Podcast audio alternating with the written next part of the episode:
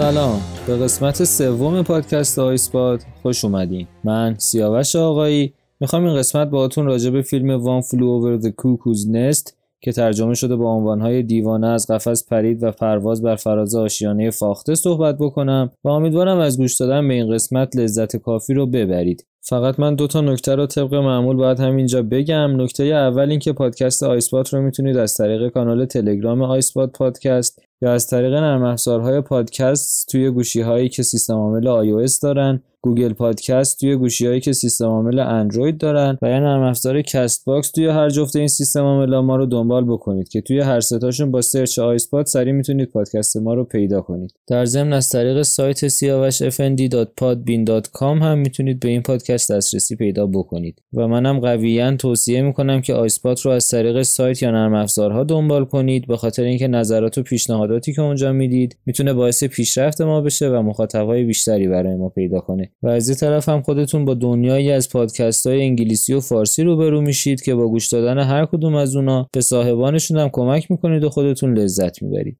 نکته دوم این که اگر تا به حال فیلم One Flew Over Cuckoo's Nest رو ندیدین همین الان این قسمت رو stop کنید و بعد از تماشای فیلم برگردین و ادامه پادکست رو گوش بدین. به خاطر اینکه در غیر این صورت هم فیلم براتون اسپول میشه و هم از گوش دادن به این پادکست لذت کافی رو نخواهید برد. خب دیگه بریم سراغ این فیلم.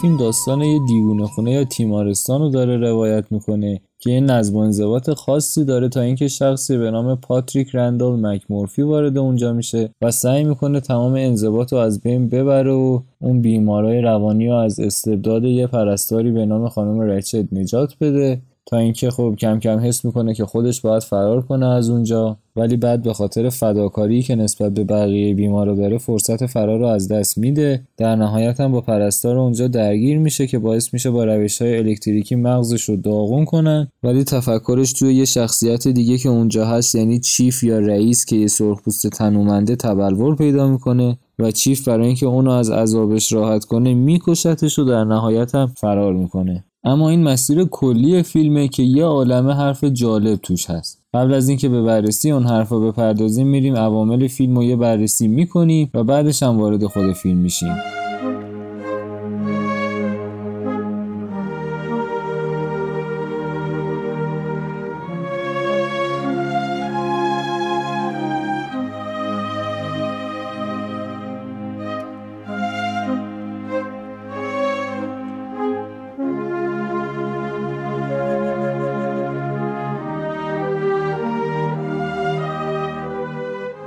فیلم دیوانه از قفس پرید از روی یه رمان با همین نام نوشته شده که حدودا 300 صفحه است و شخصی به نام کن کیسی در سال 1962 اونو نوشته. قضیه اسم فیلم حالا یا کتاب هم اینجوریه که این مال یه شعریه که مادر بزرگ چیف وقتی اون بچه بوده براش میخونده. که آخر شعر می‌رسه به اینجا که one flew east one flew west one flew over the cuckoo's nest یکی به شرق پرواز کرد یکی به غرب و یکی هم بر فراز آشیانه فاخته. که اشاره داره به اینکه دو نفر به شکلهای متفاوتی میمیرن یعنی بیلی و مکمورفی و نفر سوم فرار می‌کنه که چیف باشه.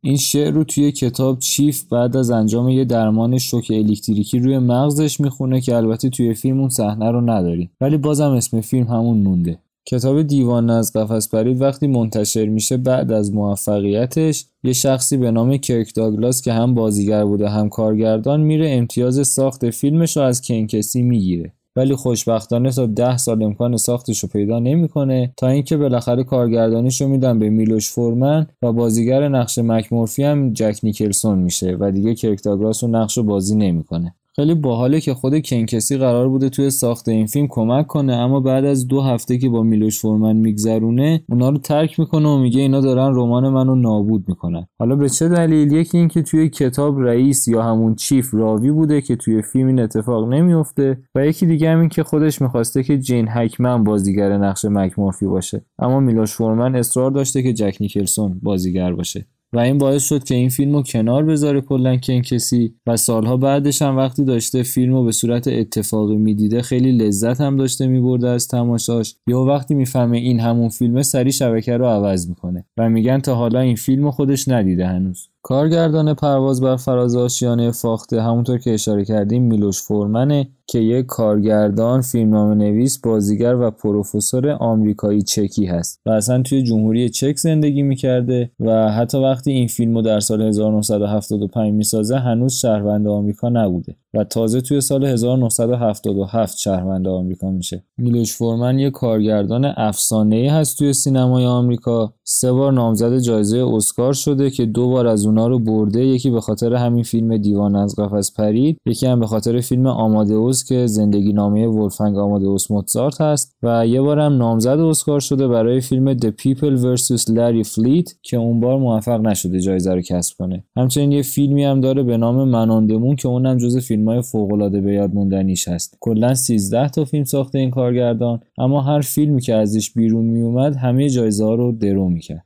و در سال 2018 هم نهایتا میلوش فورمن مرد.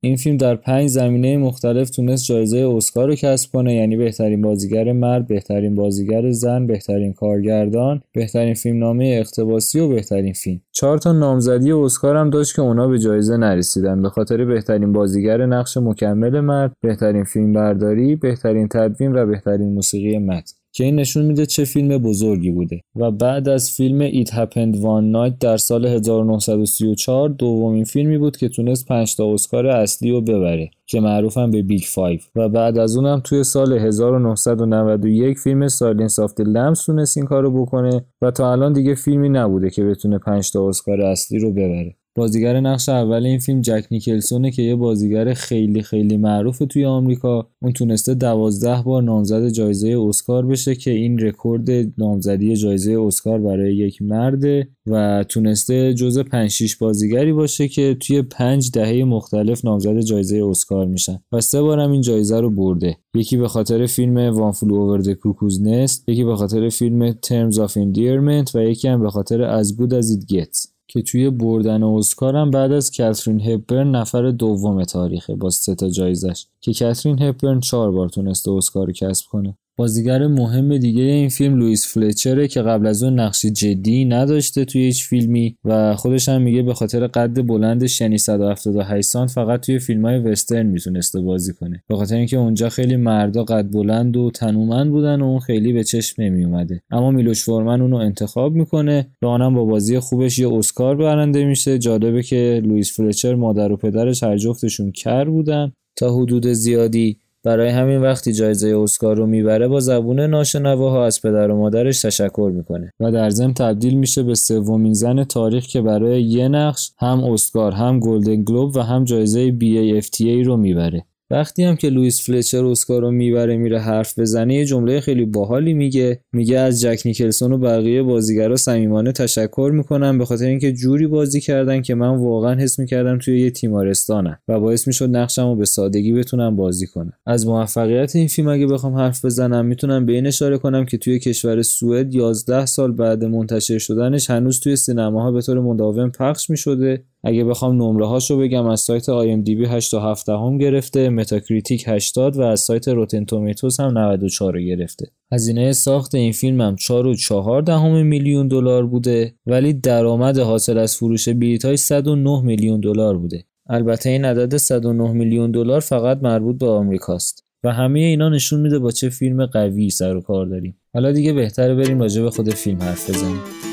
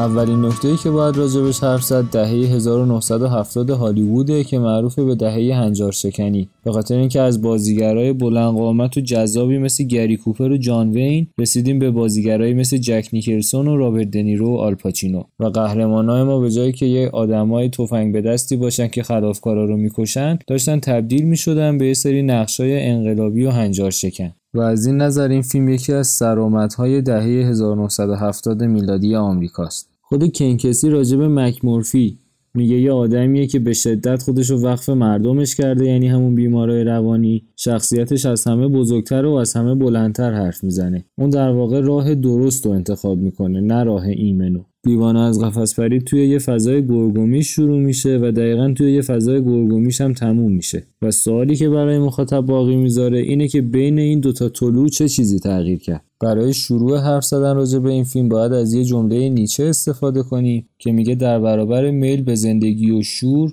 نظم و انضباط و اقلانیت قرار داره.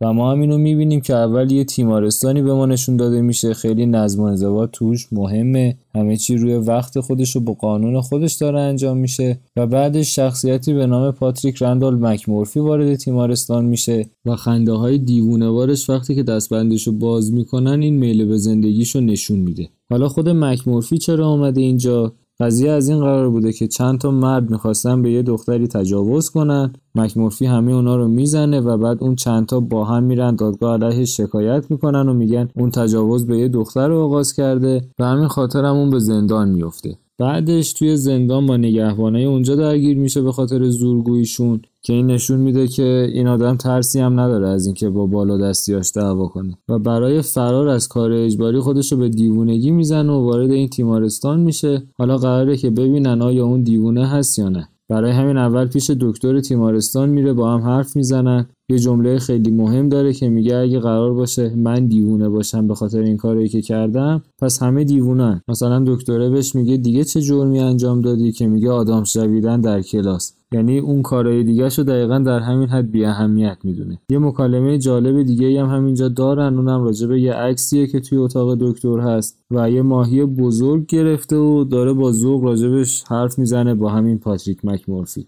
کلا این فیلم تا حد زیادی تحت تاثیر نظریات میشل فوکوه. مثلا این حرفش که میگه تنها تسلط پزشک بر بیماری که او رو در مقام تصمیم گیرنده قرار میده و شناخت بیماری و معرفت واقعی در این بین نقشی نداره. حالا اینو کجای فیلم می‌بینیم؟ روز هواخوری که مکمورفی اتوبوس رو میدزده و همه رو می‌بره برای ماهیگیری. و وقتی که از ماهیگیری برمیگردن می‌بینیم که چند تا ماهی بزرگ گرفتن. و قبل از اینم که اصلا برن و شروع کنن وقتی توی کشتی هستن مکمورفی دوستاشو داره به عنوان دکتر به مسئول اون لنگرگاه معرفی می‌کنه. در واقع می‌خواد بگه توی نظر مکمورفی این آدما هیچ کمی از اون دکتره ندارن. این قضیه توی شخصیت خانم رچد یعنی سرپرستار اونجا حتی بدتر هم میشه. یه دیوونه که سرشار از عقده های روانی فروخورده است و از جایگاه خودش داره برای اعمال مقاصد شومش تو استفاده می‌کنه و این اعمال پستش به حساب تدابیر درمانی گذاشته میشه و یه نظم خیلی خاصی رو می‌خواد اونجا ایجاد کنه به طوری که شور زندگی رو از بین ببره توی بیمارا اونا رو متکی کنه به خودش. همونطور که می‌بینیم اکثر اونا به صورت داوطلبانه اونجا اما این آدم کاری کرده که حس کنن باید اونجا بمونن. مثلا خود بیلی می‌گفت من هنوز آماده نیستم. و با متکی کردن اونا به خودش دنبال اینه که اعتبارش رو بین پزشکا ببره بالاتر. انتقام جو و عقده‌ای بودن این آدم رو توی چند تا صحنه میشه دید. مثلا یکی اونجاست که مکمورفی میره داخل اتاق پرستارا تا صدای موسیقی رو کم کنه. بعدش خانم رچد بهش میگه برو بیرون حق نداری اینجا باشی از بیرون درخواست بکن. و با اینکه می‌دونسته که مکمورفی توی زندان نگهبانا رو زده و اینم باید یه ترسی داشته باشه بهش میگه من موسیقی رو کم نمی‌کنم دستت هم از روی شیشه بردار که داری لکه دارش می‌کنی. یا مثلا توی قضیه بیسبال که وقتی با نامردی بیمارایی که اصلا توی جلسات روانکاوی حسابشون نمی‌کرده جز رأیگیری میشماره و به مکمورفی میگه تو نتونستی اکثر آرا رو به دست بیاری با یه لبخندی مکمورفی رو نگاه می‌کنه که انگار می‌خواد بهش بگه من پیروز شدم. البته توی همون صحنه مکمورفی می‌بینیم در یک شرایط نابرابر شرایط رو به نفع خودش میچرخونه. اوج تنش بین این دو آدم هم دیگه صحنه آخریه که بیلی خودکشی کرده. پرستار جوونی که این صحنه رو می‌بینه جیغ می‌کشه و گریه می‌کنه. ولی خانم رچت می‌بینیم که یه چهره سرد و سنگی داره و به همه میگه که برگردن عقب متفرق بشن. و میگه تنها کاری که الان می‌تونیم بکنیم اینه که به برنامه روزانمون برگردیم. انگار بازم می‌خواد اون نظم و انضباط برگردونه. که دیگه اونجا تیر آخر رو میزن و این مکمورفی به جونش میفته و باعث میشه که نهایتا خود مکمورفی جونش هم بده. کلا دید مکمورفی خیلی جالبه انگار که همه چی رو می‌دونه. مثلا اون اوایل فیلم به بیمارا میگه یه جوری رفتار می‌کنید انگار این رچد همتون رو روی انگشتاش داره میچرخونه. یا اینکه وقتی که می‌فهمه به صورت داوطلبانه اکثرشون اونجان بهشون میگه واقعا شما دیوانه تر از مردمی که توی خیابونن نیستین. یعنی می‌دونه که این برچسب دیوانه و عاقلی که روی این آدم زدن اشتباهه و با این توقیان و شورشگری سعی داره این عوامل رو عوض کنه و می‌خواد همه بیمارا هم همراه خودش ببره توی این حرکتش. مثلا اوایل فیلم وقتی که بیمارا دارن کارت بازی می‌کنن یکی از کارتاشو به مارتینی نشون میده و بعد می‌بینیم مارتینی و بیلی دنبال اون راه میرن هر جا که میره. از اینجا می‌فهمیم که این آدم یک هدایتگره. یا مثلا یه صحنه جالب دیگه است که مکمورفی کنار آب سرد کن وایساد و با آب سرد به همه بیمارایی که اونجا هستن میپاشه. انگار می‌خواد اونا رو از قفلتشون بیدار کنه. در واقع اونه که اونا رو به دنیای واقعی می‌بره و با شهر و طبیعت و زن و زندگی و آدمای اون بیرون اینا رو آشنا می‌کنه. راجع به دو تا شخصیت دیگه هم می‌خوام حرف بزنم. اولیش هاردینگ همون مردی که زنش رو دوست داره اما به خاطر اینکه با هر کی میبینتش سری عصبانی میشه خودش رو سپرده به این تیمارستان. و توی ظاهر می‌بینیم که این انگار از بقیه عاقلتره. اما مکمورفی توی صحنه ماهیگیری همه رو دکتر خطاب می‌کنه به جز هاردینگ که میگه اینم آقای هاردینگه. و اینکه توی بسکتبال هم وقتی که بهش میگن یه نفر باید بیرون بذاره از یاراش اولین نفری که می‌خواد بیرون بذاره هاردینگه. نشون میده که اونو پایینتر از بقیه بیمارا می‌دونه و صرفا به خاطر ظاهر سالمترش گول نمی‌خوره. شخصیت بعدی شخصیت خیلی مهم چیف یا همون رئیسه. که اصلا رابطه مکمورفی با چیف می‌بینیم به صورت یه سری تصویر مجزا و دو نفره میاد. مثلا همون ورود مکمورفی به آسایشگاه و اولین برخوردی که با هم دارن مک شروع می‌کنه رقص سرخپوستی رو ادوشو در میاره یا اینکه توی صحنه ای که مهمونی شبانه می‌گیرن و مشروب میاره برای بیمارا و اونا رو شاد می‌کنه می‌بینیم که در کل این مهمونی این چیف کنار پنجره که قرار ازش فرار کنن وایستاده و یه جوری یه نمادیه که هی به مکمورفی یادآوری کنه که ما قرار فرار کنیم. انقدر درگیر این مهمونی و بقیه نباش.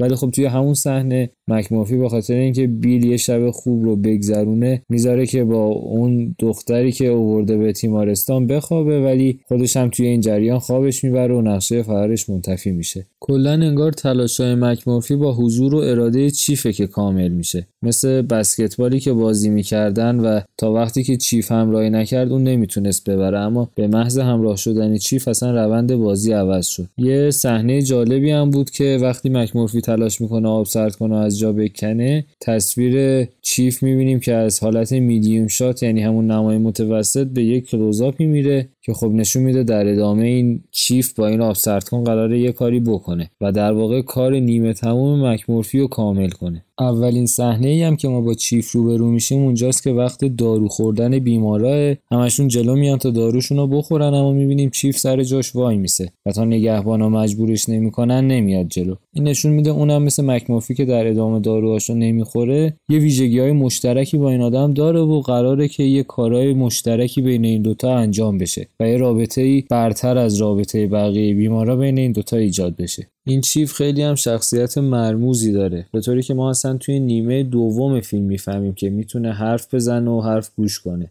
در واقع خودش وقتی حرف می‌زنه دلیل این سکوتش رو این می‌دونه که سفید پوستا پدرش رو به خاطر اینکه حرف حق می‌زده و صداش بلند می‌شده به مجازاتی بدتر مرگ گرفتار می‌کنن در واقع به مک میگه که نمیگم پدرمو کشتن میگم خوردش کردن. کاری که با تو هم دارن می‌کنن. در واقع پیش بینی می‌کنه که قراره توی تیمارستان مک رو شخصیتش رو نابود کنن و اینم دقیقا اتفاقیه که میفته منتها این دفعه تحمل دیدنش رو نداره چیف و به جایی که مثل پدرش ساده از کنار این قضیه رد شه مکمورفی رو می‌کشه تا در واقع از عذابی که توشه راحت شه. و نهایتا هم فرار می‌کنه و کار مکمورفی رو تمام می‌کنه. یه نکته دیگه راجع به چیف اینه که خب می‌بینیم اون یه سرخپوسته در حالی که توی حاکمیت ژانر وسترن توی هالیوود همیشه سرخپوستا به عنوان قبایل وحشی نشون داده می شدن و اینم خودش یکی دیگه از هنجار شکنی های این فیلمه. در کل ما تیمارستانی رو می‌دیدیم که قانونهای سفت و سختی به خودش گرفته بود و هیچ امیدی به بهبودی بیمارا توش دیده نمی‌شد. یه پرستاری رو می‌دیدیم که انقدر به دنبال انتقام شخصی بود که حتی حاضر نبود مکمورفی از تیمارستان خارج شه و می‌خواست اون رو نگه داره. و بعد مکمورفی رو داریم که وارد این فضا میشه و می‌خواد همه چی رو عوض کنه. بی بیمارا بفهمونه که دیوونه نیستن و چیزی کم ندارن و به راستی که می‌تونن توی جامعه بین بقیه مردم حضور داشته باشن. این دیدگاه توی اونا هم تجلی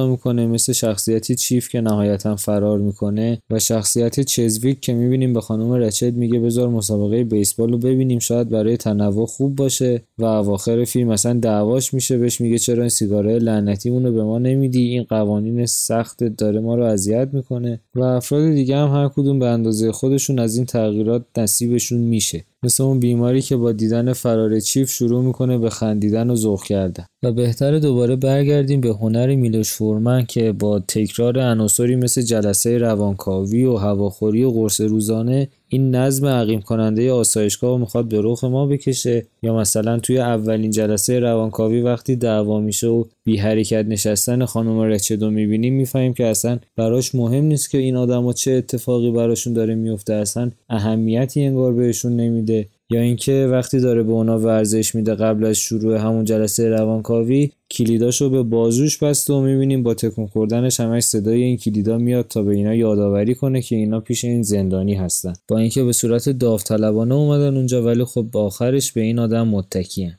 باید به فیلمبرداری فوقالعاده اشاره کنیم که خود میلوش فورمن قطعا توش نقش داشته و اگر از هر نمای فیلم عکس بگیریم می‌تونیم زاویه قرار گرفتن هنرپیشه ها نسبت به هم و نسبت به کادر رو ببینیم که ارزیابی شده. مثل همون ایستادن چیف کنار پنجره که گفتم نماد فرارشه یا مثال های دیگه ای که توی طول این قسمت زدم و میلوش فورمن هم کلا اصرار داشته که تصویربرداری با دوربین روی پایه و تراولینگ انجام بشه برای تاکید بر میزانسن و دکوپاژ. که برای دکوپاژ باید این نکته رو بگیم که نماهای بلند و حرکت دوربین های طولانی کلا روش کارگردان اروپایی معمولا و کارگردان آمریکایی نماهای کوتاهتری استفاده می‌کنن و ریتم فیلماشون تندتره. میلوش فورمن به خاطر اروپایی بودنش تونسته خیلی خوب این دوتا سبک آمریکایی و اروپایی رو ترکیب کنه تا اینکه فیلم برداری این فیلم حتی نامزد جایزه اسکار هم بشه که البته اون اسکار رو نبرد.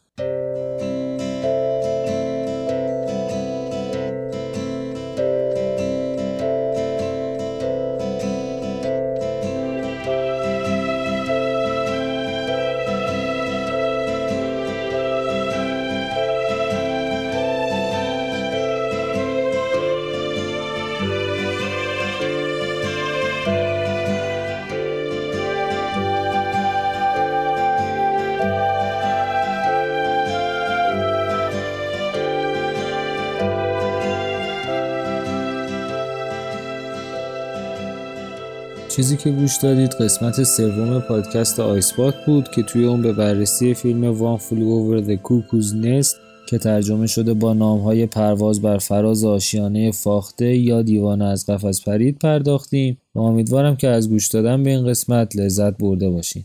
این فیلم خیلی فیلم ناب و خاصیه و طبیعتا 20 دقیقه الا نیم ساعت حرف زدن نمی‌تونه تمام نکاتش رو بررسی کنه. اما ما با توجه به وقتمون تلاشمون کردیم که تا حد ممکن این کار رو انجام بدیم. تا قسمت بعد خدا نگهدار.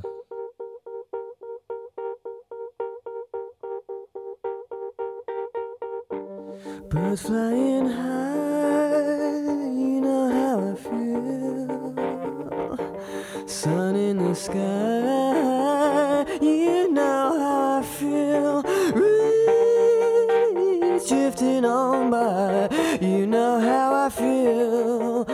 It's a new dawn, it's a new day, it's a new life for me. And I'm feeling